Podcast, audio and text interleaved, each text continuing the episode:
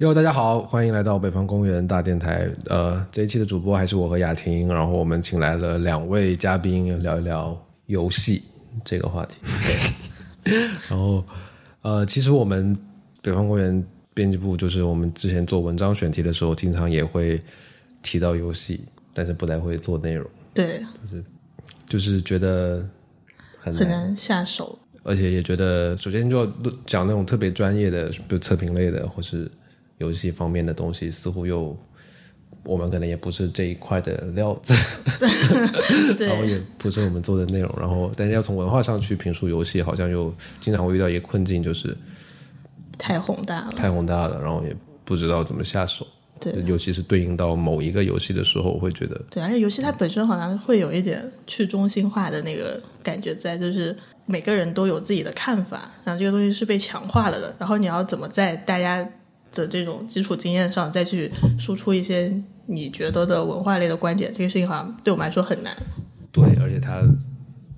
会常常会遇遇到一个问题，就是你讲很多，有时候玩家会觉得说，哦，你在干嘛？我们只是在玩游戏而已。对，对，然后，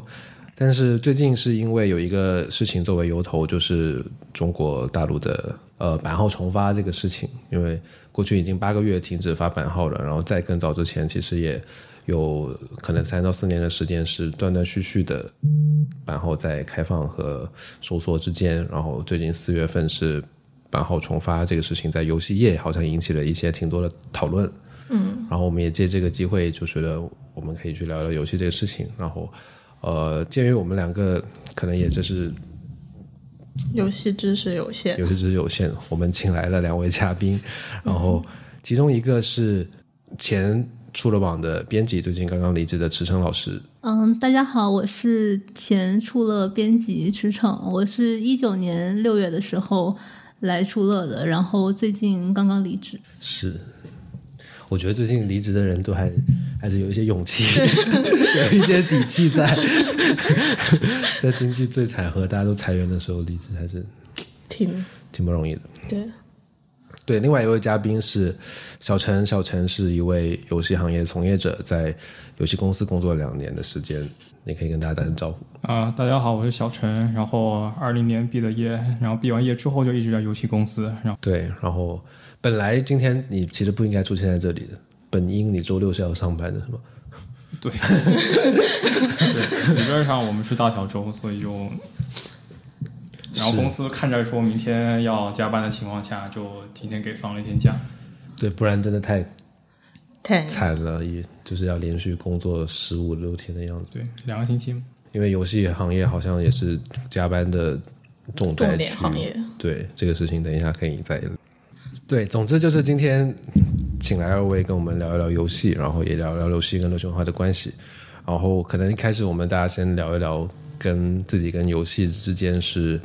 怎么建立起来联系的。你们小时候都是很爱玩游戏的人吗？就从可能小时候就玩星际、红警，再长大一点英雄联盟，然后再到后边就就可能长大越来越玩的越来越少吧。就小时候可能还玩的比较多一些。明白，参加工作就是没有办法玩游戏，哪怕在游戏公司工作。对，对游戏公司工作，那肯定你天天玩的可能就是自家的游戏，然后其他家的游戏可能就确实没什么时间精力去玩了。池老师呢？你、我我不是这种，我小时候不怎么玩游戏，因为就是这正如小陈所说，那些游戏它在我小时候看来都太男生了，比如说红警或者是英雄联盟，所以我小时候一直觉得，包括我身边的人一直觉得，游戏是男生才玩的东西，是属于男生的东西，所以我一直都没有怎么玩游戏，直到。我快要毕业，然后快要想要之后要做什么的时候，我那段时间刚好玩了一段时间的游戏，然后玩的是当时玩的是《尼尔：机械纪元》哦类似的那样的游戏，然后那个时候我才第一次了解到，原来游戏跟我小时候想象中的是很不一样的，它已经有所发展，并且它其实并不是像我想象中那样是一个属于男生的东西。所以那个时候，我觉得我或许可以做这个方面的事情。然后我就当时我在香港，然后我就想我要回内地工作，我就找一找内地有哪一些那个游戏媒体，因为我是比较想写东西的，我不想做游戏，我比较想写东西，所以我就找有哪些游戏媒体。然后其实游戏媒体不是很多，是那种移动端的那个公众号那会儿的游戏媒体了，是吗？嗯，是是，那时候是一九年了，所以、哦对确实嗯，嗯，对，因为再往前，大陆可能有很多那种杂志，对，或者是门户网站的那种游戏媒体，哦但那个就是偏那种像攻略项啊，或者是怎么样的，嗯。幺七幺七三，幺七幺对七三，，或者是嗯。Game Sky 那种，对对对对，就没有什么跟文化相关的游戏媒体。是，确实没有。然后现在刚刚池老师说游戏媒体没有几家，其实就是中国各行各业的媒体都不太多了。都没有几家。游戏上可能确实大家平时数得出来的，就是出了算是感觉很头部的，然后集合啊，然后什么油颜社这些，都感觉是进就是进入移动互联网以来新建立的品牌。然后九十年代其实有一些什么类似于大软游戏杂志那、那一条脉络，那一条基本上在纸媒消亡之后，那条脉络就好像也就断了。那条脉络不是来到了初乐吗？因为当时大家都说那个，因为大软解散了之后，嗯、他们里面的有非常多人员，包括我们创始人祝佳英老师也是大软的编辑，所以他们有一群人都来到了出乐，成为出乐最早期的一些员工。哦，接上 了，因为我是，我就记得小时候，反正游戏杂志其实还是就是就是杂志里头蛮重要的一个品类，好像大家会从游戏杂志上去找新的游戏，也不是说我记得早期上大软那一批是不是大软我忘了，但是那一批杂志是能够拿到类似于 IDG 资本，他们九十年代刚进中国的时候，在投的时候，在投项目的时候是会考虑游戏杂志的。对，那是因为他们后面有那种就是游戏机想要打动中国市场的期望之类的吗？不知道哎，我觉得可能就是单纯的觉得十几亿人玩起来游戏应该会很疯狂，然后就，但是当时可能就是那我们也分享一下自己的游戏经历。雅婷呢，我其实是我，因为我是在九六年左右，然后我应该是在就是单机就是电脑普及二三线城市的时候，零六零七年那个时候，其实上不上网好像不是很重要，然后就会有一大堆就是盗版，确实是盗版，就是光碟类型的。然后那时候我就记得我就是疯狂的玩《仙剑奇侠传》和《模拟人生》，感觉投入了非常大的时间在里面。后来就是可以联网的时候，就我们家有一个问题是我爸妈也都非常的爱玩游戏，然后再加上那段时间我可能就正好进入到了学业上一个 比较关键的阶段，对，所以就对网游这一块儿反而不是特别熟。然后是到了近一两年自己工作之后，然后可能有条件接触到电脑或者游戏机这样的情况之后，就会开始玩。然后应该是近一两年就还玩了挺多的单机游戏的，嗯，对，可能这一两年有玩到十个左右，就带着我的游戏经验。像池老师说的，小时候觉得就是用性别的视角看，觉得这些游戏太偏重男生玩家了，这个事情没有发生在你身上。有，就我现在想的话，我的很多游戏选择肯定是有性别色彩的，就包括说我喜欢玩模拟人生，我记得当时那个度假村，然后还有什么游轮经营，对，就是这种东西好像我特别喜欢。然后网页版虽然说网游没有怎么普及，但是网页游戏开始的时候，我好像也有段时间很喜欢玩换装化妆游戏，我也是。对，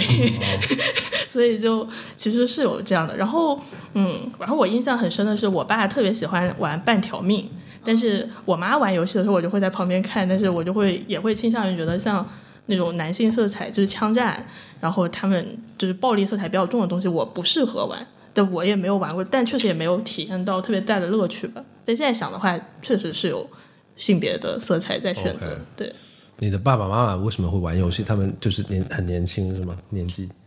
就就是对，但是七零后之类的。对，嗯，我记得我小时候那会儿还有游戏机，就是那种插卡的，键盘上插卡的。然后那会儿可能就小学那样，我爸妈会玩坦克大战，玩一个通宵。对，就是 家教对，非常。就是非常，而且而且后来我妈就是玩游戏会玩到被我外婆骂的程度，就是后来有一段时间是 QQ 游戏大厅，对我就、对我家是二三线城市嘛，嗯对，然后她沉迷连连看是能连续打一两天的程度，对，然后我爸打斗地主也就是会花钱，然后两个人还会因为就电脑的这个事情起争执，所以就当时看来。想想我现在想想挺诡异的了，但当时好像是我家里面的一个常态，对，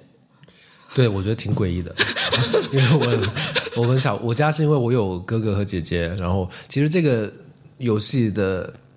就是怎么说呢？因为我们家里头以前只有一台台式机的时候，基本上是我哥哥在玩，然后我姐姐可能她比我哥哥还要大一点，她可能就出于一种也是让着弟弟，或者是觉得没什么好玩的，她就不不占用那个电脑，然后就是不怎么用吧。然后我基本上就是我哥拿了它疯狂的打星际争霸和 CS，一就是我也耳濡目染，就能在比如说可能零零年、零一年前后集中的玩的一些我们我们那个年纪的人玩的东西，星际啊，然后《仙剑奇侠传》，然后早期的 GTA 好像我也玩过，就是那种盗版的，嗯，然后对，还有疯狂摩托车之类的，就比较老的游戏。但是 现在想起来，就是确实有觉得就是就是性女性，我觉得女性没有办法接触到游戏，一个是市面上的供给可能确实少，少另外一个就是，当一个家里只有一台电脑的时候，它好像总是这种更容易被男的去拿去来使用它。我们家没有，对，但是也不知道怎么分配，对，对，反正我哥和我姐的经历就是，我哥会拿着它玩，我姐就不太玩。但确实可能小时候那种体量比较大的，你像星际红警，那确实它一开始开发的时候，针对的确实会是男性群体更多一些。确实，然后在因为中国大陆其实那个我感觉游戏脉络，其实网页游戏肯定会占会占一部分嘛。你像以前的那种四三九九，在上面其实是还有挺多那种针对女性或者是更加中性化的一些休闲游戏，或者是其他女性向游戏在上面，就它可能会占到网络游戏里面一个相对大的一个比例吧。明白。对，我还记得以前在上面你说的那种四三九九类小游戏网页上有那种擦边球的游戏，就是就是哦，是男人就点一百下，对对对对对，类似的，就有一下脱衣脱衣对的。然后你可能玩一关脱一件，然后弄一下脱一件，然后点到最后他都不会把就最后的衣服脱下来，但是拼多那个多骗局 的，对很长时间也是有点在沉迷这个。很小的时候，什么十岁出头之类的，那有一点。笑死。那这个事情其实你想，就是和社会文化的分工有关的。对，那你哪怕玩游戏，小女孩从小也就是说你要玩洋娃娃，然后对玩一些就是做菜的、做饭的那些道具，但是男孩就是会玩枪、玩车，对吧？然后这个东西可能又会沿袭到就是游戏最早的单机的那种形态里面。我也挺爱玩红警的，但我爸就不认可我的玩法，我就记得我玩红警，就是当时我一定要。造非常多的兵，就是造到我内心满足为止，哦 就对，然后造一堆人，然后浩浩荡荡的过去把对方的基地推了。但是我爸就是会说，就你这样没有策略，没有战术。哦，对，是这样的，是这样，男的就是这样，直到直到今天，男的也是这样，就是在在那些当我们玩那些传传统意义上男性比较呃男性玩家比较多的游戏的时候，男性玩家就会觉得自己对他有一些 特别的见解。对特别的见解，有一些指导的能力，所以就会站在你的后面说。不是这样的，不是这样的。对俗称爹味比较重。对，就掌控了这个游戏的，就是官方玩法。对，是没有啊，其实我在玩星际的时候，我也是会囤一大坨兵再去再去进攻，这可能是战役玩家跟那种就打对抗的玩家之间的区别。但我会就是把每一块金矿都吸光为止。那可能就是比较比较缺乏安全感，跟我一样，我也是经常要去占满基地之后才去抱一堆兵去打敌人。嗯，确实，因为星际以前有，如果你玩虫族的话，有一个战术是一开始就养一一对小狗，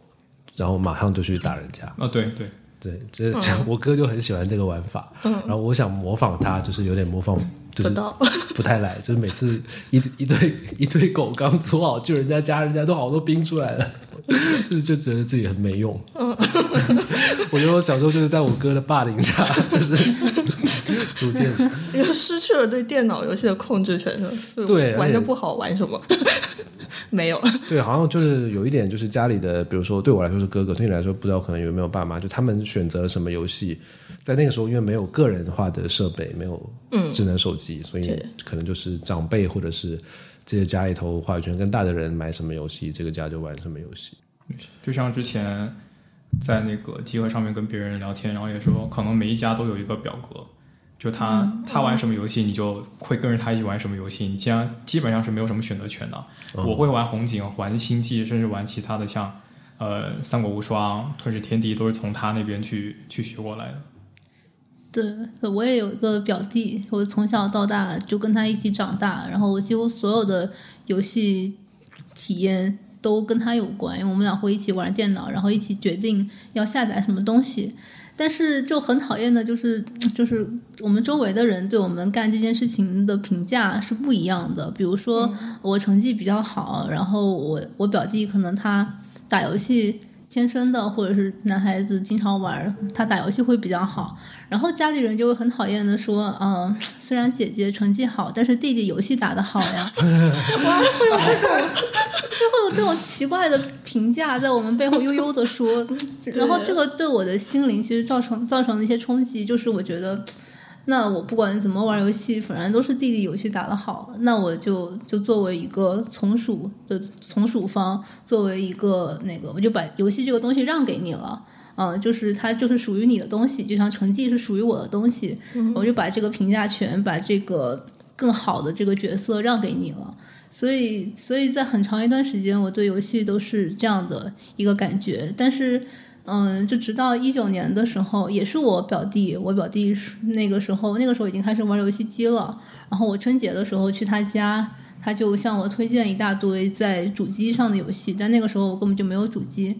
然后那个时候他推荐我玩《尼尔：机械纪元》，然后我接下来的两天四十八小时一直待待在他家，嗯然后一直在玩那个游戏，然后那个游戏反而成为了我进入这个行业的原因，所以我觉得这整件事情还挺奇妙的。嗯嗯但我有这样的人是我表姐，对，但我表姐可能就我玩《仙剑》也是跟着她玩，然后玩很多模拟开发的游戏都是在跟着她玩。但是后来有一个分水岭，就是她开始玩 QQ 炫舞了，那个东西就需要你投入比较大的社交或者时间成本上去，然后我就感觉就是和他拉开了距离。明白，就是、其实不只是游戏供应和家里的设备的问题，就有一个整体的规训的氛围是让女性不知不觉就是远离掉游戏了，就是偏那种像会比较需要你肝和或者说车枪球或者是 MOBA 这种强调竞技类的，可能会在。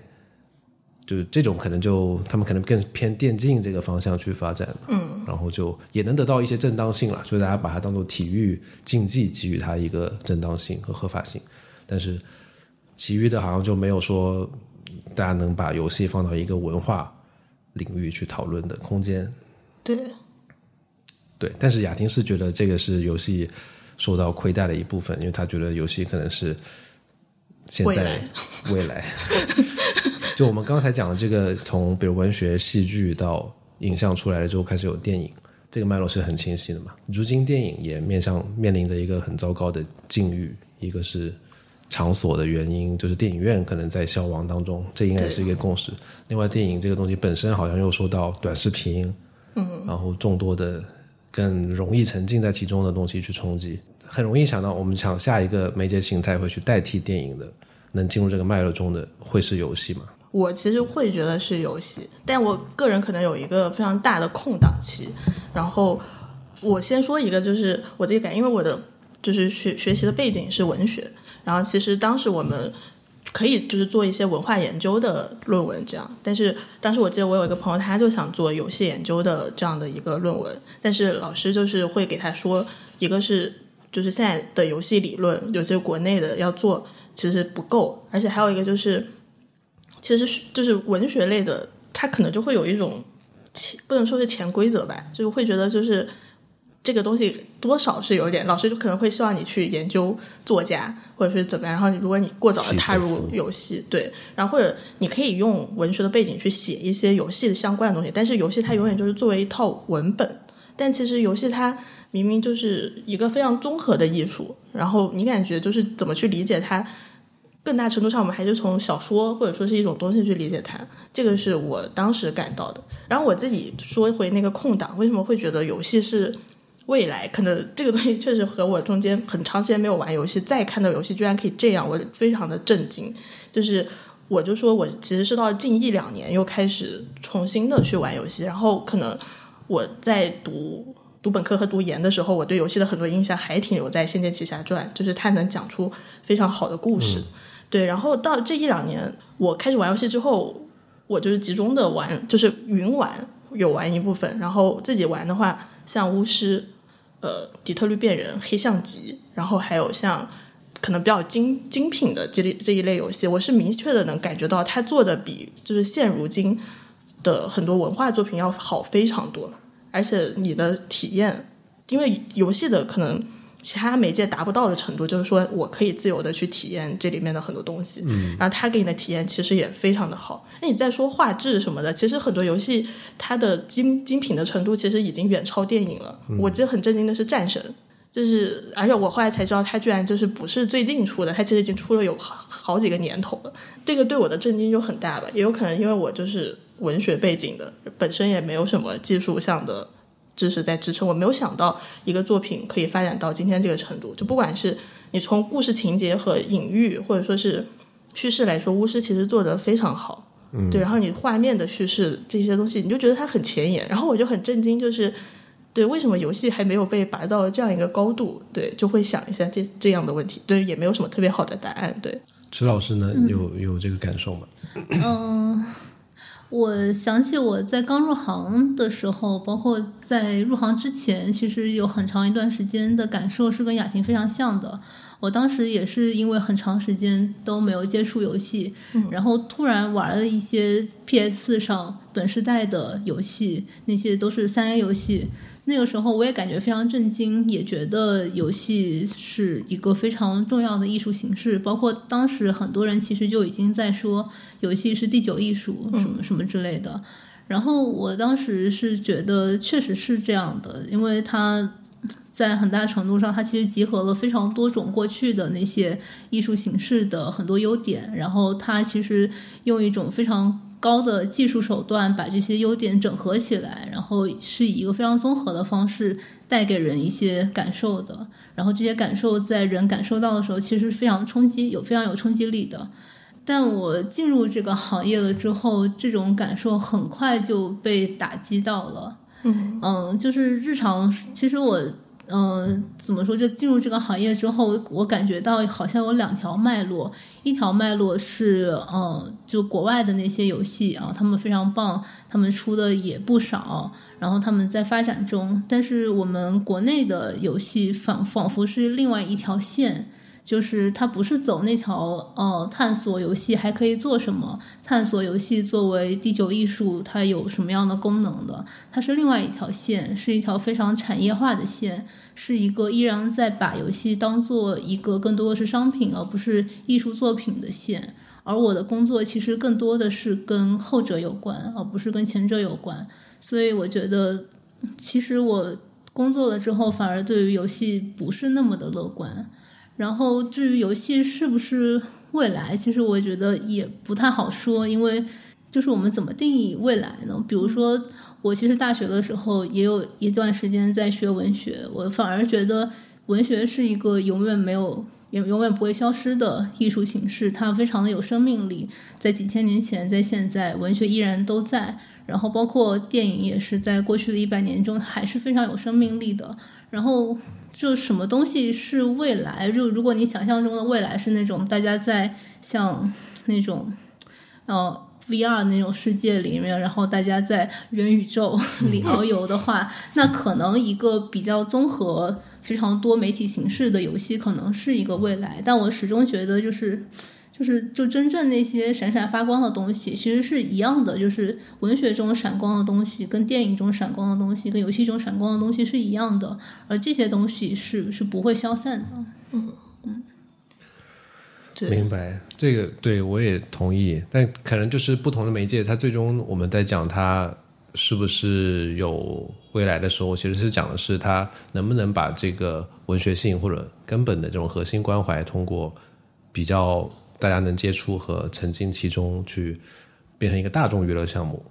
对，就是其实不管是文学、电影还是戏剧，它都到今天也依然有非常好的作品，但是就是想我说的未来可能是像戏剧和文学非常强势的时期，这种媒介是可以统治一个时代的，嗯，就是那个时代的就是很多的文学巨匠。或者说是其他的，它必定来自于这个媒介本身。就比如说莎士比亚的时代，然后小说有它自己的时代。但是当然，就是不管这样的时代过没过去，对大家就是还是会有人在创作出非常好的东西出来。但是我在想的未来是有没有可能，就是就比如说对我来说，我这一代人来说，可能影响我比较深的就是文学。对，有没有可能就是对某一代人来说，就是就是能带给他们那样的心灵启迪或者说情感体验是游戏。然后游戏它有可能就是在它很强势的时代，它能像电影、戏剧那样，它能统治一个市场。然后这个东西会不会又重新的，就是构造出一个时代的共识，然后成为一个非常强势的，对，但但很多青年才俊都会流向的一个方向。对我可能从接受的角度来说是这样。对，嗯。按池老师刚才的说法，就是他从业以来发现这个趋势可能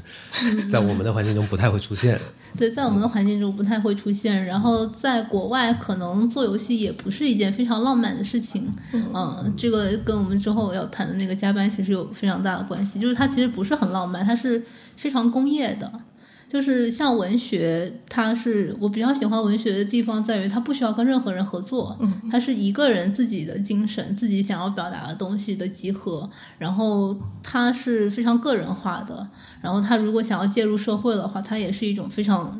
非常强力的方式介入社会。但是游戏它有非常多天然的掣肘。比如说，做出一个游戏的成本非常的高，你要做那种看得过去的三 A 游戏，它肯定背后有一个几百人的队伍，然后这几百人的队伍，他们想要表达的东西肯定是不一样的，所以其实大部分人是在为某一些人的表达在做一些非常。细枝末节的东西，然后接 小小陈老师眼泪流出来，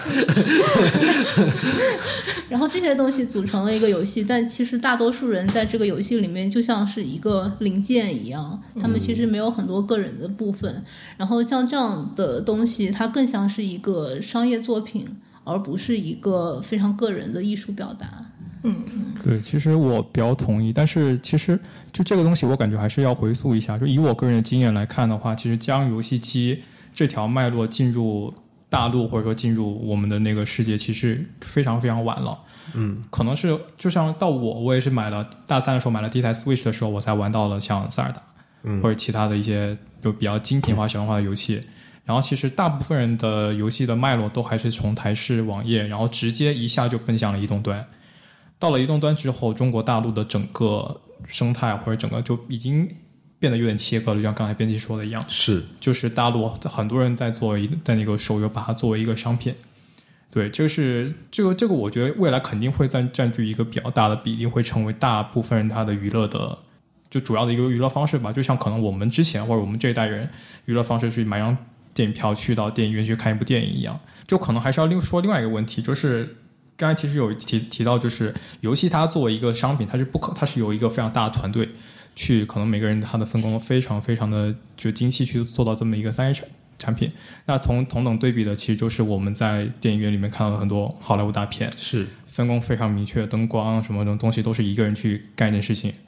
但其实游戏里面也有一类就是小众的独立游戏。那独立游戏的话，其实国内现在也有人在做，它就比较倾向于就是。呃，我一个人可能就干个三四年，干个五六年，然后去做出来这么一件作品。我感觉就是，如果是做移动端游戏的话，它可能不能被拿来当就列入游戏的游戏艺术的一个范畴，但它会作为一个商品或者是一种娱乐方式去占据大众的一个视野。然后那种小众的好的游戏，它是可以被拿来去拉入游戏艺术这个范畴去讨论的。因为之前也有一些游戏会被一些呃艺术馆那些那种馆藏馆藏，这里头好像有一个非常根本的冲突在，就是你当你的媒介形态越发展一步，它呃它需要的人力和资金和规模的支持就越大，那这个规模的支持越大呢，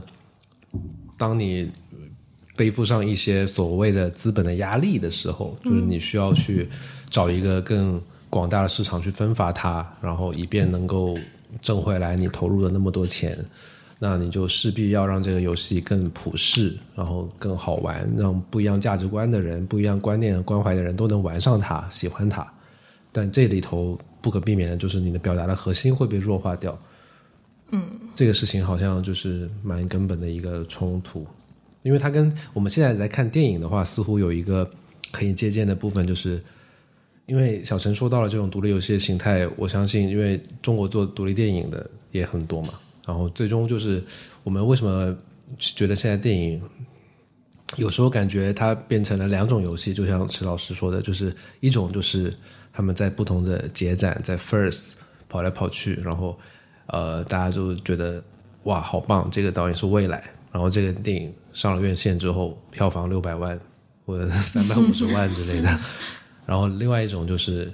啊可能盘一盘资源，盘一盘明星阵容，然后他可以拿到五亿十亿的票房，这两个东西就是很泾渭分明，然后。其实我我对游戏的期待是它有没有可能，因为它丰富的这种，因为它比它的技术可以就是包裹进尽量多的东西，并且让就是玩家自己去体验它，所以有没有可能它可以把这个所谓的表达和规模化、工业化的之间的冲突给就是给融合起来？嗯，我觉得这种分野其实，在不同的艺术形式中都非常的明显。比如说，文学也分为严肃文学跟通俗文学。那个严肃文学就是我们在谈起文学的时候，我们指那些东西，但是实际上通俗文学就是更多人看。然后电影也有那艺术电影和商业电影，然后商业电影就是有很多人看。游戏其实也是，然后游戏它可能。在某些方面是能够打破这个打破这个界限的，因为游戏它首先要好玩儿。然后，首先要吸引人，它就是奔着它要吸引人、要好玩去的。然后也是奔着人在玩游戏的过程中，跟这个机制本身是要有交互，你是要投入的，你不能坐在那边就像看电影一样，你可以一直坐在那边两个小时，然后你发呆、头脑空空，然后两小时就过去了。但是玩游戏，你就必须要自己做出选择，然后有自己的操作，才能让整个进程再继续下去。所以。一方面是这样的，但是另一方面，从实际的角度来看，我其实觉得，嗯，就不说国外，我觉得国内这一点还是 挺不乐观的。因为其实国内就像刚刚小陈说的那样，我们的发展生态受到了一些非常实际的限制。就比如说，现在我们绝大多数的游戏玩家，他其实都是在手机上玩游戏的，但是手机上玩游戏其实。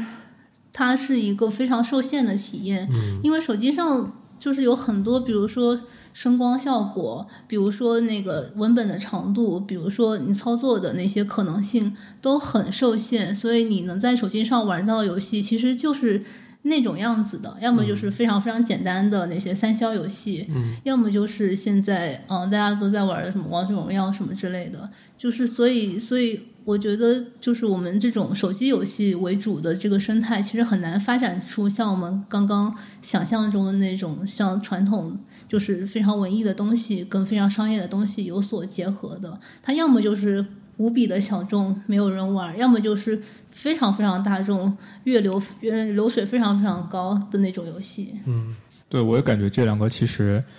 因为其实电影没有解决的问题，我觉得游戏可能也没有办法解决得了。因为你像，就是游戏如果想要去涉及到一定量的科技或者是一些呃视觉效果相关的东西，那你势必是要投入，你要么时间，要么金钱、人力。然后，那么在这个过程中，你的独立性或者怎么样，肯定会被去去衰减。但是你如果涉及到自己表达的话，你当然可以自己做了。那自己做那就花花时间呗，可能做个五六七八年。但那样子出来的话，你肯定是不会再有时效性了。那它可能就只是一个就自我表达的作品，然后但它可能就无法跟就无法去再去赶上那个风潮吧，应该这么说。就我感觉说这种东西，就是电影解决不了东西，其实游戏也不一定能解决得了。没什么乐观，大家都。嗯，我我可能因为不是行内人，对，不是业内人，就会会抱有很很盲目的期待，对，但可能国外就能解决。不是这样的，话不能这么说。对，话不能这么说。但是国内肯定会比国外更差的是，刚才你们提到说，大部分玩家刚开始接触游戏就是从手机开始，这个事情我这个角度之前确实还想的比较少。就是，呃，它其实蛮有决定性的，啊，定义了你的形态，定义了你就是对游戏这个事情的想象，以至于你再去花大力去去普及和教育大家玩另外一种形态的游戏，就会变得困难。如果零零后们第一刚开始开始消费内容的青春期，十五六岁、十七八岁的时候，发现有抖音和 TikTok 这种东西，那他们可能就是对内容的某一种审美和取向就被这个范式就是紧紧的抓住了。但但我觉得不会紧紧的抓住，就是手机游戏它即便受众再大，但是不好玩就是不好玩。对，就是我觉得它给你的那种，就是整个你的体验上的东西和三 A 或者说很多精品有一些差别是很根本的，我明白，对但是就是这个不太乐观。对，但这个事情就是你没有办法讲了，因为大家你也可以说 TikTok 不好刷，那人家就是刷的很起劲。嗯，对，我你也可以说王者荣耀不好玩，我每天玩到三点。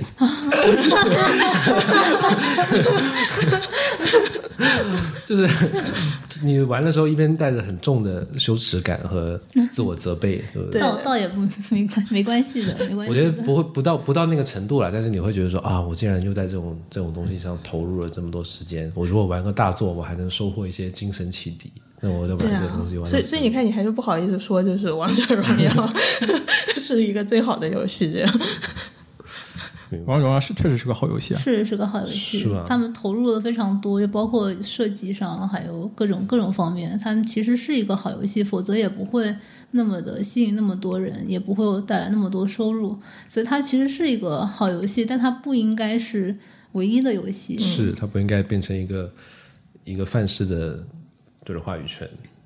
对，而且因为现在绝大多数人在玩游戏的时候都是手机游戏，所以所以其实社会认知的游戏也有非常和真正的游戏其实有非常大的出入。就像我小时候一直觉得游戏是男孩子玩的东西一样，现在大家可能就是觉得游戏是一个浪费时间的东西，是荒废学业的东西，因为。嗯，大家对于游戏的想象就是一个小孩儿捧捧着一个手机，然后手机上面是一个是一个 MOBA，然后两两边对战打打杀杀打打杀杀。但是其实我们都知道，游戏有非常非常多的，其实可以给你非常多不同的体验，有那种非常非常美的什么风之旅人啊什么之类，他们其实跟打打杀杀没有任何的关系。但是因为我们的移动游戏是主流，因为社会对于它的认知就是那个样子的，所以在很多时候，当一些人对游戏进行污名化的时候，这种污名化变得非常的容易，因为大家就可以说，你看小孩儿整天捧着个手机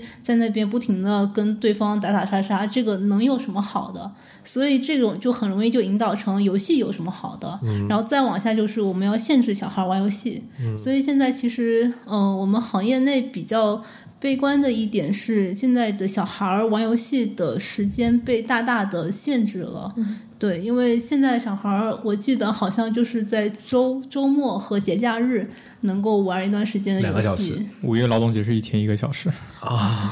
因为 要劳动。八点到九点，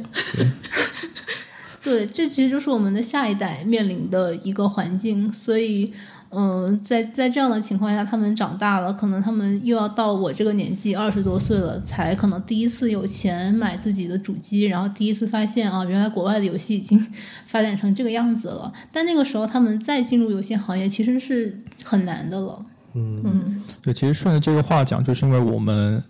我不知道国外情况怎么样，但是我感觉这应该是一个通识，就是大家对游戏的看法或者都都非常局限在一个就特定的框架里边，就可能就是大人看游戏，那就是呃玩游戏那个手机上去打 MOBA 或者是打其他像方舟之类的游戏。但其实就游戏其实还有其他的一些呃分类，就是像功能游戏或者是其他的教育游戏，会把游戏给它嵌入到其他的一些目的里边去，比如说教育或者是一些改变大家认认知，那它就更偏向于它的交互和其他一些东西。比如说之前呃之前看到的一个游戏人叫 Nicky Cave 还叫什么呢？他会把他自己跟他母亲出柜的一个经历给他放进一段游戏里边去，然后会把一些跟统计学或者是他跟歧视相关的一些东西做成一个游戏。那这个游戏就是用来去改变大家就是社会对于游戏的认知的。但就是非常遗憾的是，这个游戏在游戏整个大类里面都是一个非常小众的一个、嗯。一个分类，所以就非常仰赖于就是媒体人或者怎么样去推荐这些东西，然后让它传承下去，让大家知道说，啊、游戏真的就不只是这样子。哦，功能游戏啊、功能游戏我太想吐槽了，就是 就是我我一开始刚刚那个入行的时候，我我参加了一个活动叫 TGDC 它是腾讯主办的一个跟开发者那个互相沟通的游戏，就是说互就是跟开发者之间互相进行交流的一个平台，就是他们会请来各行各业的、国内的、国外的各种各样的做游戏开发或者是游戏相关的工作的人，然后进行分享。然后那个时候是我第一次知道功能游戏，因为他们请了几个外国人来在一个会场上讲功能游戏相关的东西。然后一开始知道这个的时候，我还觉得挺兴奋的，因为它代表着游戏在社会领域上能够做出一些贡献什么之类，然后它也可以改变游戏的认知。但是后来稿子写的多了，行业也了解多了之后，我意识到，其实国内的非常多大厂他们在推行功能游戏的原因，是因为他们很难活下去，他们是为了活下去，所以才要。推行功能游戏的，因为他们必须把游戏描绘成一个人畜无害，甚至对社会有贡献这样的一个形象，这样才能够避避免他们被监管注意到，或者是避免遭受太大的打击。他们就是这是一个必须的事情，他们不能说啊，我们做游戏只是为了好玩，我们做游戏只是为了赚钱，我们做游戏只是为了吸引别人的关注，不行。如果只是这样的话，游戏就可能会被打击。但是他们必须要引导大家产生另外一个认知，就是我们做游戏是有用的，我们做游戏是对社会有好处的，我们甚至可以用用游戏来弘扬社会主义核心价值观。嗯，在这样的情况下，他们会游戏公司会更有安全感。然后，当这些功能游戏啊可能会获得一些主流媒体的报道，然后说啊，游戏其实也是有用的。你家小孩玩游戏，他可能是在学习，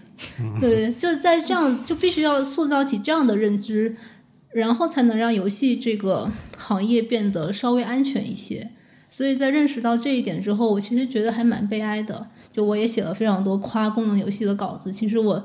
越写就越觉得很悲哀，因为游戏它可以仅仅是好玩，就追求好玩没有什么错，这本来就是人性。但是我们在这里。我们好像追求好玩变成了一件错误的事情，好像小孩儿就不应该追求好玩，就应该追求成绩好。如果他追求好玩，就一定就耽误了学习。所以我们就必须要让游戏有用起来。但是我觉得这其实是一个非常畸形的一个管制的产物。对，嗯，对啊，就是因为就确实就是当你去评判一件东西的时候，必须把它是否对于就有正。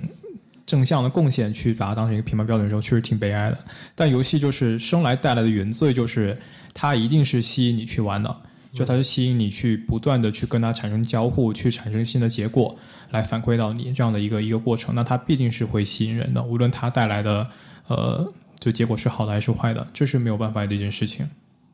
那我总在想，那我们这一代人当了父母之后，就是不懂游戏的人必定会死呀，就是 对。那我现在觉得人不重要，那个位置才重要。就如果一个位置它天生是带有控制别人或者是施加自己的权利的，那个位置就会改变人，就会让人变成另外一个样子。其实小时候我就听说有很多，啊，我们长大以后世界就会不一样的的话。但是现在其实世界就是被我们的上一代，比如说八零后那些感觉非常的开化，什么韩寒啊什么之类的，非常当时非常的先进，非常的开化。呃，上上去了之后就会不一样的那一代人所管理着的，但其实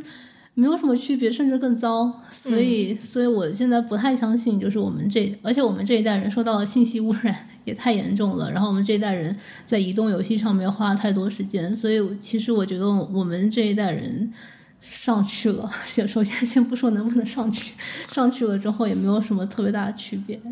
对，因为我就说到这个，我突然想起之前看到的一个，就是确实位置是比较重要。因为之前我们可能都会以为说，游戏审查相关部门，他可能就是那些不懂游戏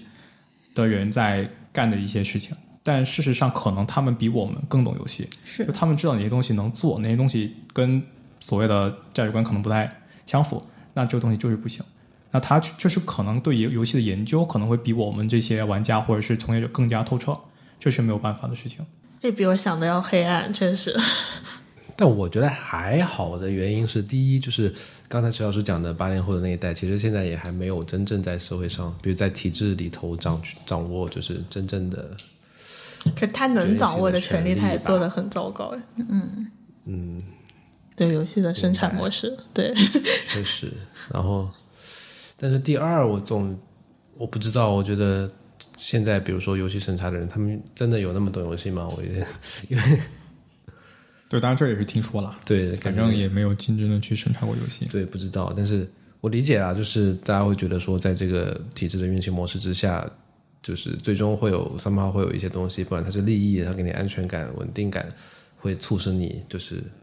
加入那个保守的嗯阵营当中。所以我就觉得最重要的不是你这个人是本身是什么样的，而是你被放在一个什么样的位置上，你被赋予了什么样的权利 power，然后你可以去做什么样的事情。我觉得这个对一个人的改变是非常大的。嗯，所以很难说啊，你这个人是个好人，你就不可能做出那些事情。那其实你换换上了一身衣服，你藏在了一个衣服的背后，或者你藏在一个系统的背后，你就是有可能会做出那样的事情，并且你自己心里是非常 consistent 的，你完全不会觉得有什么问题。但我还是没有这么可能，因为没有从业吧。对，没有从业就该大大出狂言。觉得没有这么悲观，因为比如我们其实有时候也能看到，比如说电影里头有粤语脏话，那这个说出来有点太心酸了，就是 看到脏话就像一种 幸存一样。就是说这种不知道哎。当然我认同，就是说每一个人有了权利之后，肯定就是会激发出身体上可能。哎，聊点开心的 工作。刚才提到就是有些行业加班的状况其实很严重，然后这里头可能比较有发言权的是小陈老师。就你从业以来，你的工作状态大概是一个什么样的节奏？就我刚毕业那会儿，就是公司是每周固定六天，然后每天说是七点下班，其实我们部门可能还好，就是真的就是七点七八点能下班，但是据我所所知，有些部门就是经常十一二点下班，然后可能部门老大就八点拉着你开会，然后你万一走早了，他微信问你说你去哪儿了，然后就把你叫回来，就再继续开会。然后现在换了一个公司了，但也没有好到哪里去，现在就是大小周，然后可能临近游戏要出版本的时候，会加班也就更加频繁。就是有一个合合理的说法嘛？那可能就是一个行业的就规则，但就是有确实有一些公司，他们在加班的情况下是需要申请或者是去去去怎么样，但我们就是默认说要那什么。像你具体负责的工作是什么呢？就是具体我的岗位是叫技术美术，然后就是在公司的那个就是技术部门里面去做一个对接，然后做一些功能上面的支持。我觉得技术美术超厉害的，就是一个非常硬核的岗位。就是那些干不了技术又干不了美术的人才能去干。呃，不是不是不是，就既能干技术又又能干美术，然后并且当技术和美术有任何问题的时候，就会去找技术美术，就 TA 嘛，我觉得超厉害的。就接近于比如互联网公司里的产品经理的角色吗？有一点点像，对，但他也不能完全做那个对等。明白。那像你会，你会在从业这两年会感受到自己，比如你做，就是你虽然投身到游戏行业里头，但是你做的是一个非常高规模化程度的产品当中的一个非常垂直和细分的工作，会觉得意义感有所缺失吗？对，其实我工作到现在，我就没有把就是从业游戏这件事情去赋予它太多的意义感，嗯，就因为我恰好学这个了，然后我恰好又能做这个，那么就是游戏公司雇我来去帮他们解决一些我能帮他们干的事情，然后他们给我钱。对我现在对游戏行业从业就是抱有这么样的一种态度，就他们做的做的产品可能对于我来说就真的不会去太赋予它的意义，就是可能不会说啊做完一个产品之后跟别人说你看那个书那是我做的，就不会有这种、这种感觉，就它就只是一个产品一个商品，然后我刚好就在这个工业化的体系里边去贡献了一些东西。但你是一开始就没有对从事游戏有特别理想化的想象？嗯，如果说真的要对它有一种理想化的想象的话，那就是把这些东西都未尽分明的分开，就是所谓的商业化的游戏和个人表达的游戏。嗯，对，因为商业化的表达的游戏，就是我刚才说那些不会去给它赋予任何其他太多意义的一些存在。嗯，个人表达游戏就是我可能自己能做，它也是我对游戏的冲往或者就憧憬或向往，所就是想要投入一些东西，但会在工作之外去想办法去尝试。对，嗯那个才是我可能对于自己定义的游戏的一个实践。就是这也是一个不错的方法了，就是大家把工作作为工作，嗯嗯，然后把自己的心力可能另外做一些让自己有能量的感觉的东西。这个好像非常的常见，就是我以前采访过一些在嗯大厂工作的游戏开发者，然后他们都说自己在工作之余有做一些自己做的一些小游戏啊、小作品什么的，然后希望有朝一日自己能够 辞职，然后去把自己心目中的东西做出来。嗯但像去年开始的，就是对九九六的呃抗议和，比如大公司可能就集体就是，比如字节它就不大小周了。那这个事情在游戏公司、游戏行业里没有引起就是重视嘛？其实没有什么波澜，就可能就因为北京、上海可能还有点距离，或者是或者怎么样，就是因为我们会以就是项目要紧、项目赶，然后还是把那些就时间给你安排上。对，而且之前更过分的就是，就因为我们其实加班也是相当于也不算偷偷摸摸吧，因为我们一开始最第一家公司的时候，一开始是就每周六天固定的，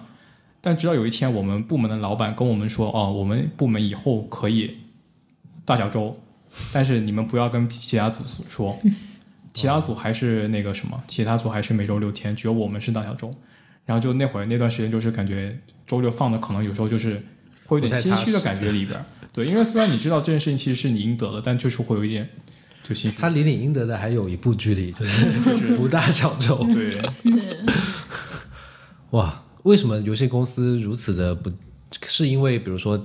你们没有在舆论场上引起比较大的风波嘛？就你们会不会也内部联名信一下或怎么样，公司也就放了？没有小公司不会有这种待遇的。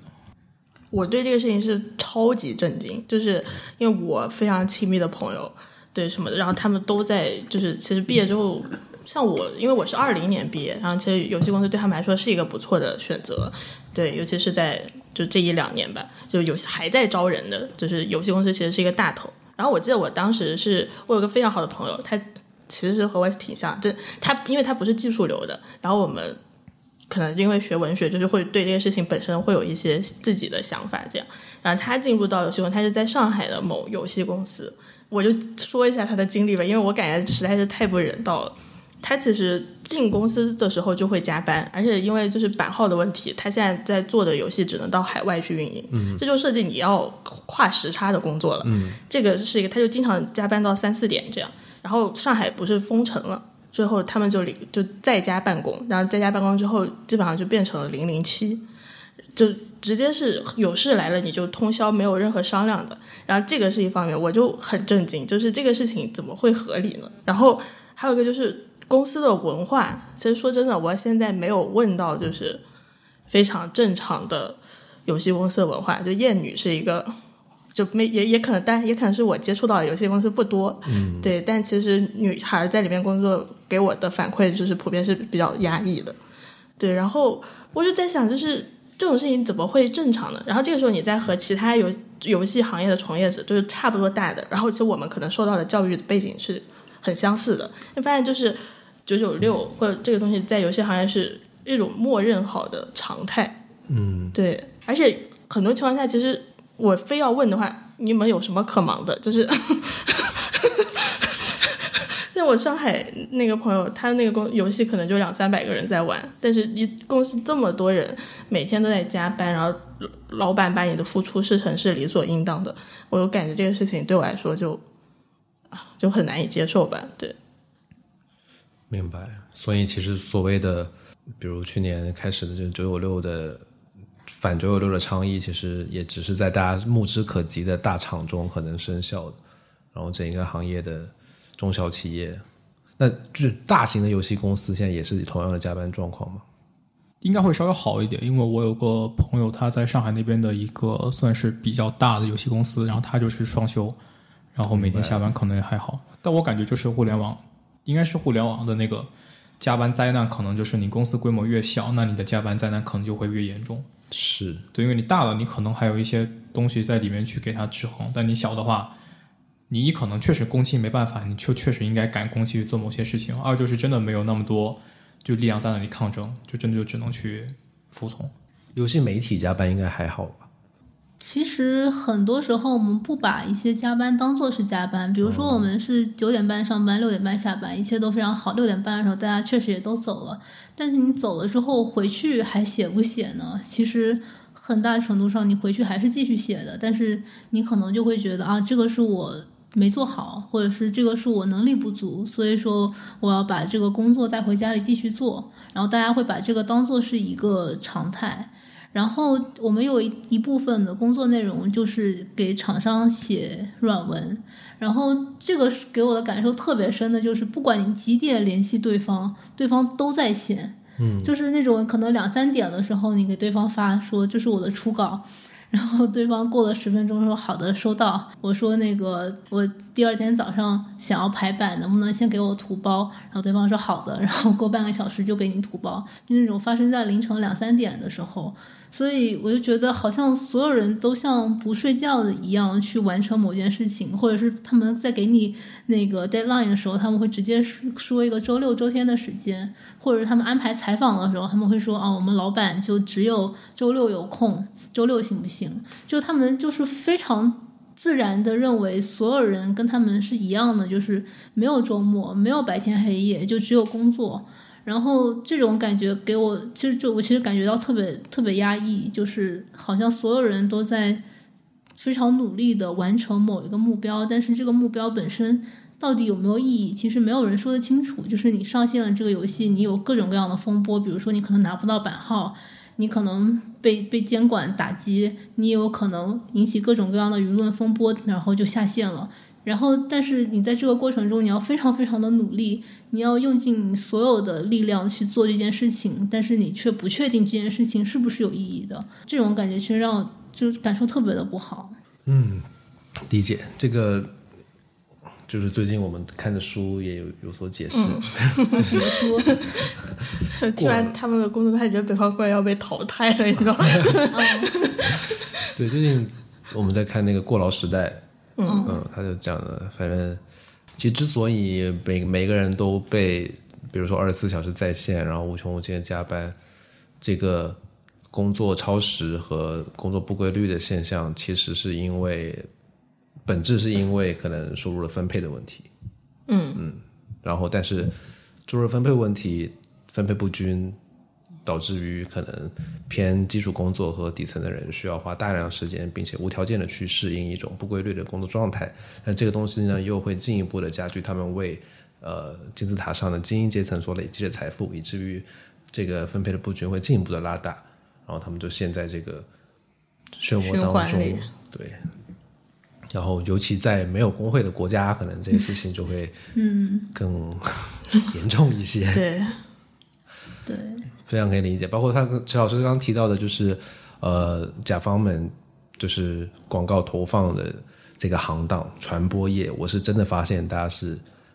twenty four seven，就是 stand by，就是随时随地，而且他们要你在非工作时间做事情或者交事情的那种命令下达，就似乎就是正当到就是 你都不知道，就是好像就是。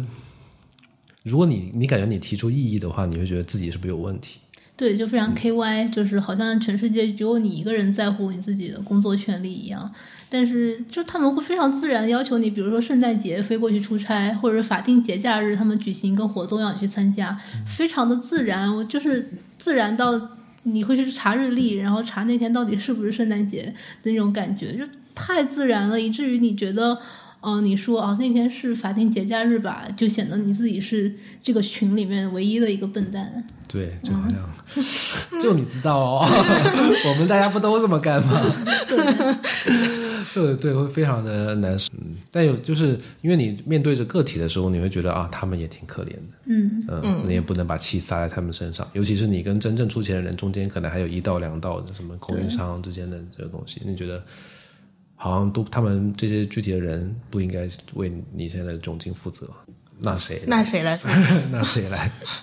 对，我觉得国内公司可能都不太有安全感，就是他们嗯会设定非常非常死的 deadline，然后他们会非常希望游戏能够尽快的上线，尽快尽快的赚钱。我觉得就是因为其实就除了这个游戏本身能够赚到钱以外，没有任何的其他的保障。就游戏能不能上没有保障，然后这个公司未来有没有就是能不能活下去也没有保障，就所有的事情都没有保障，所以他们必须要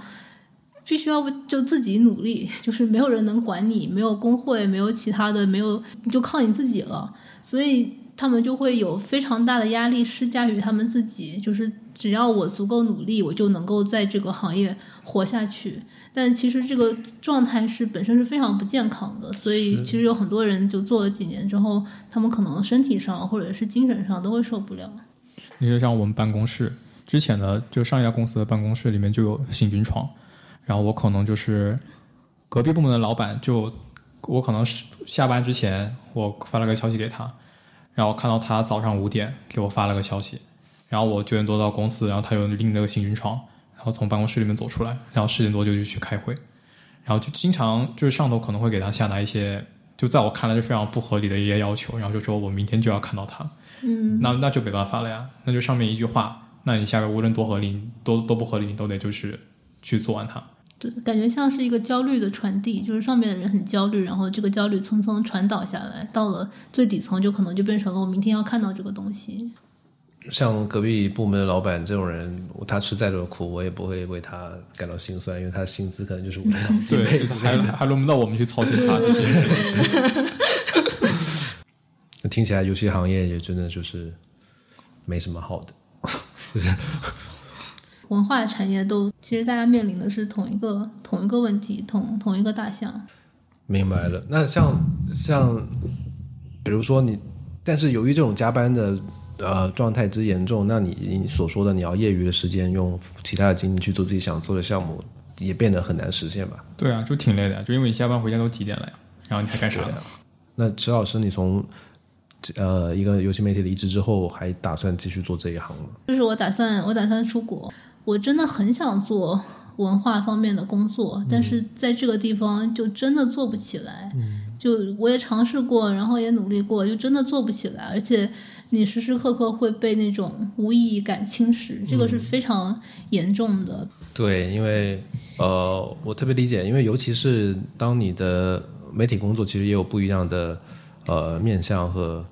就你跟行业之间的距离，其实有远近之分。嗯，像北方公园这种小媒体，我们其实离行业是有一点远的。就是当然也有一些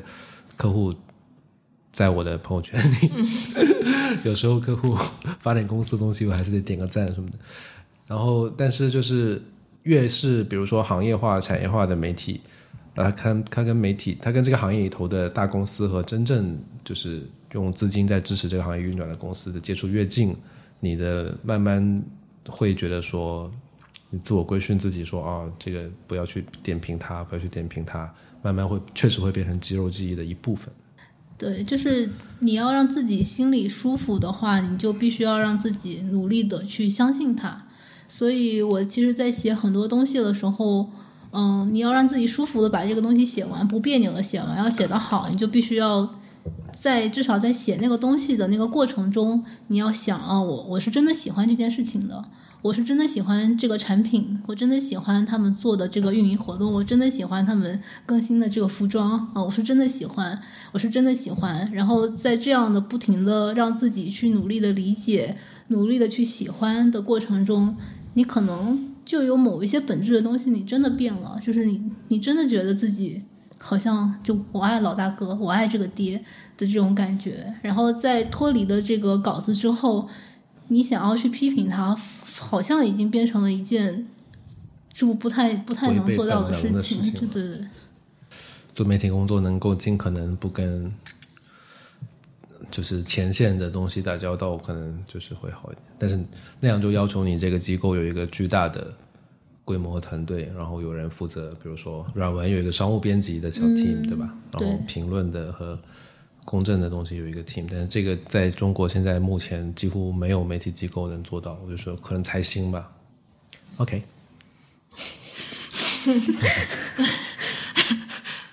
呃，刚才提到版号这个事情，所以你们业内对最近版号重发这个事情会有想象吗？觉得中国的有些行业是不是会就是稍微好一点的日子要来了？嗯，我觉得大家不会这么乐观吧？哦我觉得最快乐的可能就是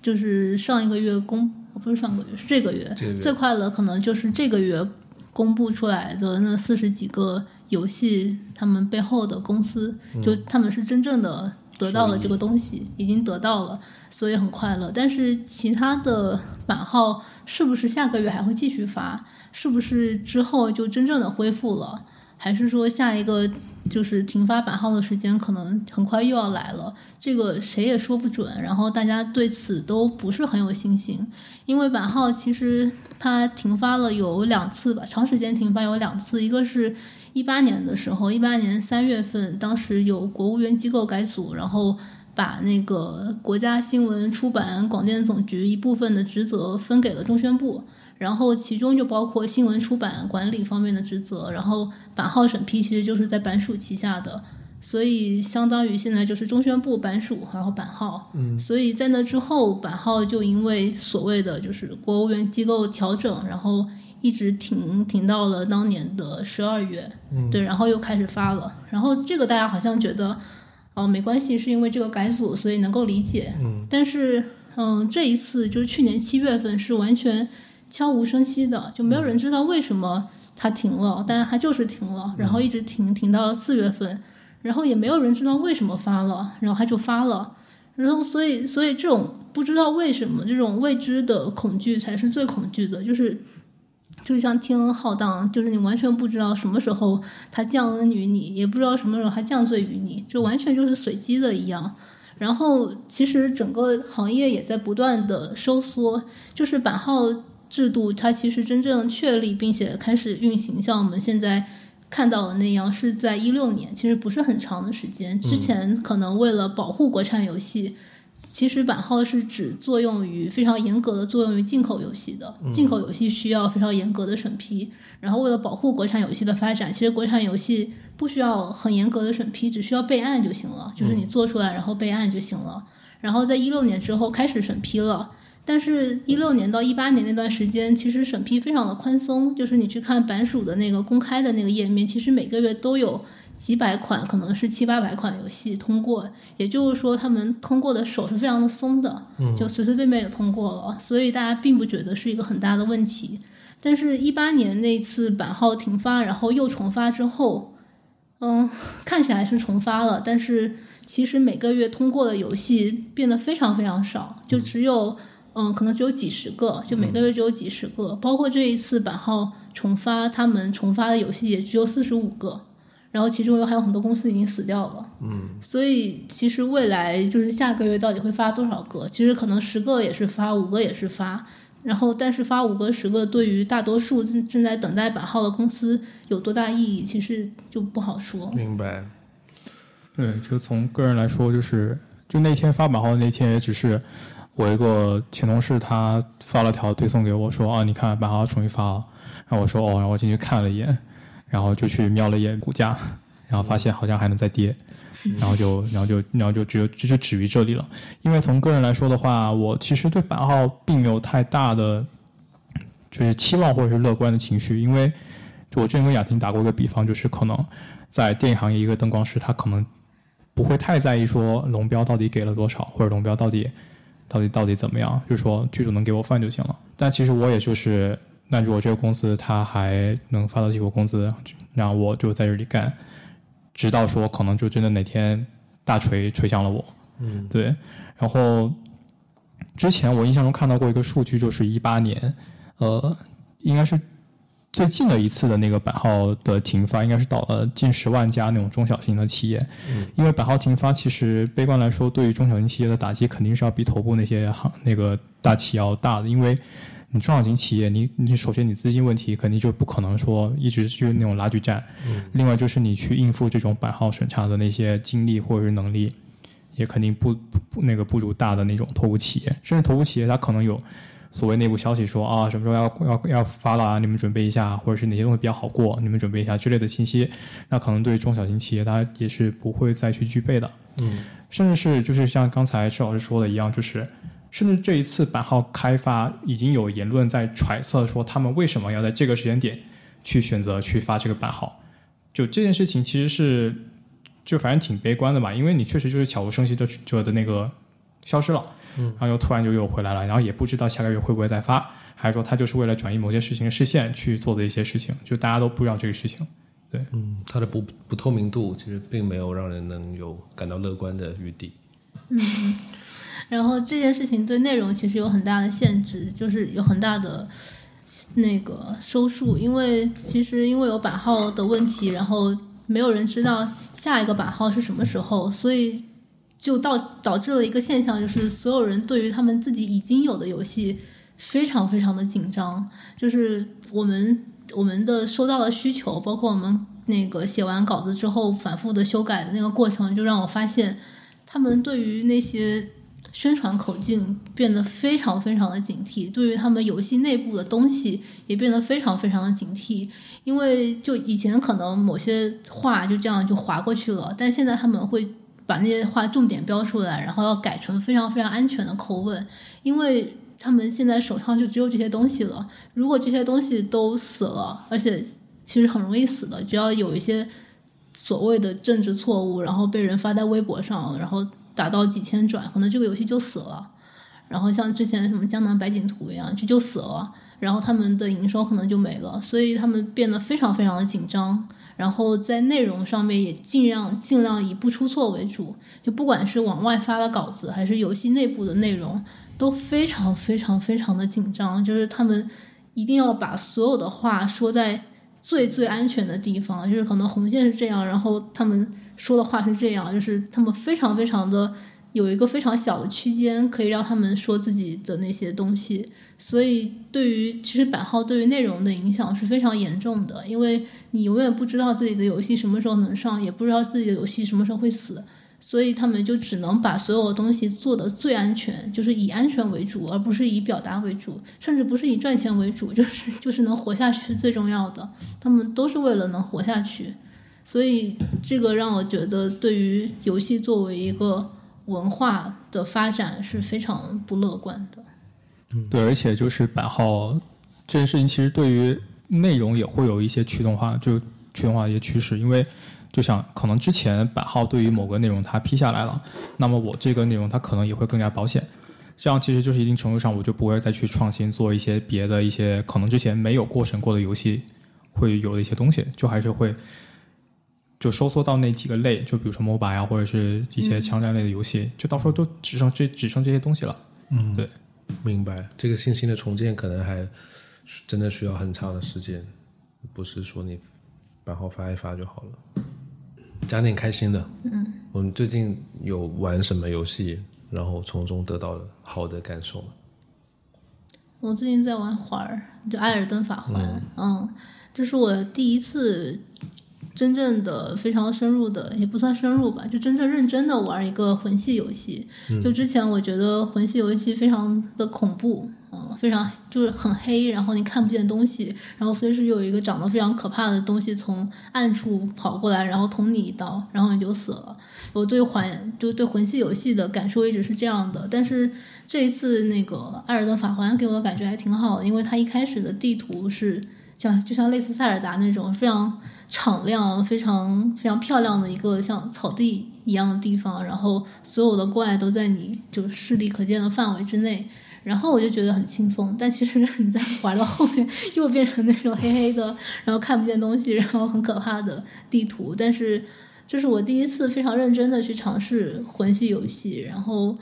确实获得了成长。大家都说，就是在魂系游戏中最重要的一个体验，就是你觉得自己就是在不断的成长，不停的打败一些 BOSS，然后你从中获得成长，确实是有的。就是那种我克服了这个恐惧，然后我这次打的更好，我一次比一次打的更好。因为它的死亡惩罚其实很少，就是你死了，然后你就重来，死了你就重来，然后你再挑战，你不停的挑战，然后你确实觉得自己的技术变好了。你对于这个 boss 的了解也也变深了，然后你一次一次一次比一次打得好，这种感觉还挺好的。因为在现实生活中，你很少有这种能够不停的觉得自己有所进步的体验。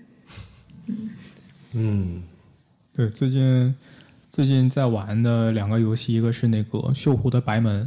然后还有另外一个是一一个叫那个《Before Your Eyes》，就历历在目的一个就讲故事的游戏。对，因为这两个是因为我现在正在想把雅婷的那个一个剧本给改成改成一个游戏，所以就在在看一些就是讲故事相关的一些游戏，它是怎么怎么做的，怎么去吸引人的。然后就是主要在玩这个，然后再往前就是在玩师傅。但是因为师傅实在是太过于硬核了，就是可能跟环的难度不相上下。然后打到就夜店，我可能七十岁就还出不了夜店，所以到后到后面就也就放弃了。不过确实是有那种说，你打不过你就真的是打不过的那种感觉，就你只能靠磨练自己的技术去挑战这个东西，因为不会有什么氪金嗯升级，你的攻击力变强，你血量变厚了，你就能轻松过去。就是它就放在那儿，你要是打不过的话，你就永远都不会打得过的那种的那种感觉。就我感觉它还是一种，至少在游戏体验里面让我感觉是很久没有感受到一些东西了。对，嗯，对以上的游戏我都没有玩过。我的我之前有在想要不要玩《阿尔登法环》，但我感觉我没有办法处理好游戏带给我的挫败感，就是我还没有成长。但实际上，这种这种能够被通过重复来克服的挫败，可能没有那么难，可怕，对，没有那么可怕吧？对，因为它其实比现实生活可能要更 更明亮一点。明亮一点，就是对你只要付出努力，可以换来一种收获。嗯，对，因为游戏里面的怪物都是有血条的，就你知道说，你打到某个数值，到了某个阶段，那它可能就一定会赢，对，会过或者怎么样。但是可能现实生活就不是这样，就你现 现实生活的反派没有血条，你都不知道现实会不会更新。有血条，有血条。明白，挺好的。我的话就是推荐大家玩一玩王者荣耀。王者荣耀，哎，真的是，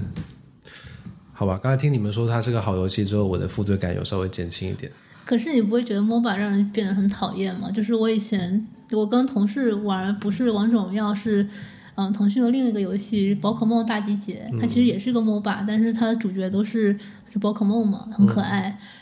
然后我在玩的时候，就突然发现，我就平时非常友善的同事们突然变得很凶，就就他们就互相互相责怪，然后就没有玩过 MOBA 的我，就经常是那种被责怪的对象，大家也不会那种直接的骂你，就会觉得，哎，你上啊上啊，你放早了放早了，就这种感觉，让我就觉得心理压力特别大。然后听我同事说，就其实这个在更硬核的 DOTA，比如就更硬核的 MOBA，比如 DOTA 里面是更常见的，大家就可能。用非常直接但是非常不客气的攻击方式，比如说发一个问号，嗯 发一个问号就是就骂你，嗯所以这个压力就这个给我压力其实非常非常的大。对这个我，我觉得我有几个感受。第一是我大学室友，他是一个忠实的 DOTA 玩家，他确实就是一个呃平平和和的、很很善良的一个人。但一旦他耳机戴上，进入 DOTA 的世界，对对，为什为什么呢？就是然后就是他那种竞技感，他就跟我有点像我去打泰拳的时候，就是我女朋友就看着我打泰拳，她就说。就我跟他一起去练上了第一堂课，然后他本来他自己打的挺高兴的，然后他回头一看，看到我在那边在教练的指导之下，就是啊，就 用尽全力的去，因为教练会引导你，就是更用力一点，打这打这，然后你去打教练，他觉得我这么和善的人，那个人性之恶被竞技的名目给释放了出来，然后他觉得很吓人，然后尤其是一个男性伴侣，对对，让他感到有点恐惧，他就不太敢再去打这项运动。我觉得竞技类的游戏像 MOBA 这种可能是有类似的功用吧。嗯就是游戏带上了竞技的那个属性之后，确实会把人一些潜在的一些东西释放出来。对，而且它会让你觉得好像没有那么坏，它会让你觉得说，哦，我只是竞技到了那个位置，他让你觉得我只是竞技而已，我拼尽全力什么，我要为对团队获得胜利，我对人差一点没有关系。但其实好像，反正我那个室友就是他一旦开始进入 DOTA 的时候，我就不想跟他讲话。然后，但是后面我们自己有，因为我们有一个比较稳定的，就是相对中年男人的王者荣耀群，就是五六个人，然后大家没有这么猛强强的荷尔蒙和锐气，就是就是哎呀死了，哎呀，今晚就是就我们坐在一个五六五个男的坐一晚上，可能就是会掉八颗星之类，就是然后大家就拍拍屁股回家了，就就还好，嗯，就不要可能真的不要把他的太当成一个正儿八经的竞技项目去对待吧。嗯。这也是我不玩这种游戏的原因。我之前和小陈玩双人成行的时候也是，嗯。但那个游戏我也会有就，那个其实已经设计的很好玩了，嗯就是。对，但是可能就是因为我知道我打的菜就是会有一个先天的，然后我在玩这个游戏的时候就会很紧张。他应该是尽量的控制自己的态度了，对，然后就是会发现我总是过不去的时候，他倒没有说什么，但可能他就会叹气，就对对 对。会整。对。或者然后开始刷手机，我就我就整个人会更紧张，对对对。是的，是的，可能就对，这也有一个预设在里面。会了会了，我跟我的一任前女友玩那个叫什么什么分手厨分手房厨房，嗯。哦，那个也是很可怕。我会一直挨骂，我会骂，嗯就是骂的很惨。对，那个那个游戏就算是夸你，都让人觉得很紧张。比如说，我当时男朋友就就说，嗯、我跟别人玩，觉得别人是个笨蛋，你真好。然后我就，我我就就这让我如何面对下一关？那下一关我就更不能出错了呗，对吧？就不管怎么样，都给人压力。对对就是能不能把这类游戏就是驱除出游戏界？这只能和陌生人玩，对，是跟陌生人玩。那也挺可怕。但我也认识生活中有一些人，就是他跟陌生人玩的时候，确实他就是狂骂人，就是比如玩王者荣耀，就是骂人骂起来就是你都疯了，对吧？这是你讲的话。对，但只骂陌生人，就是大家互相宣泄一下，可能还好，不会造成一个亲近的人的。好，那就到这里，谢谢池老师、池晨老师，然后小陈同学，谢谢听众朋友们听到这里，谢谢。下一期。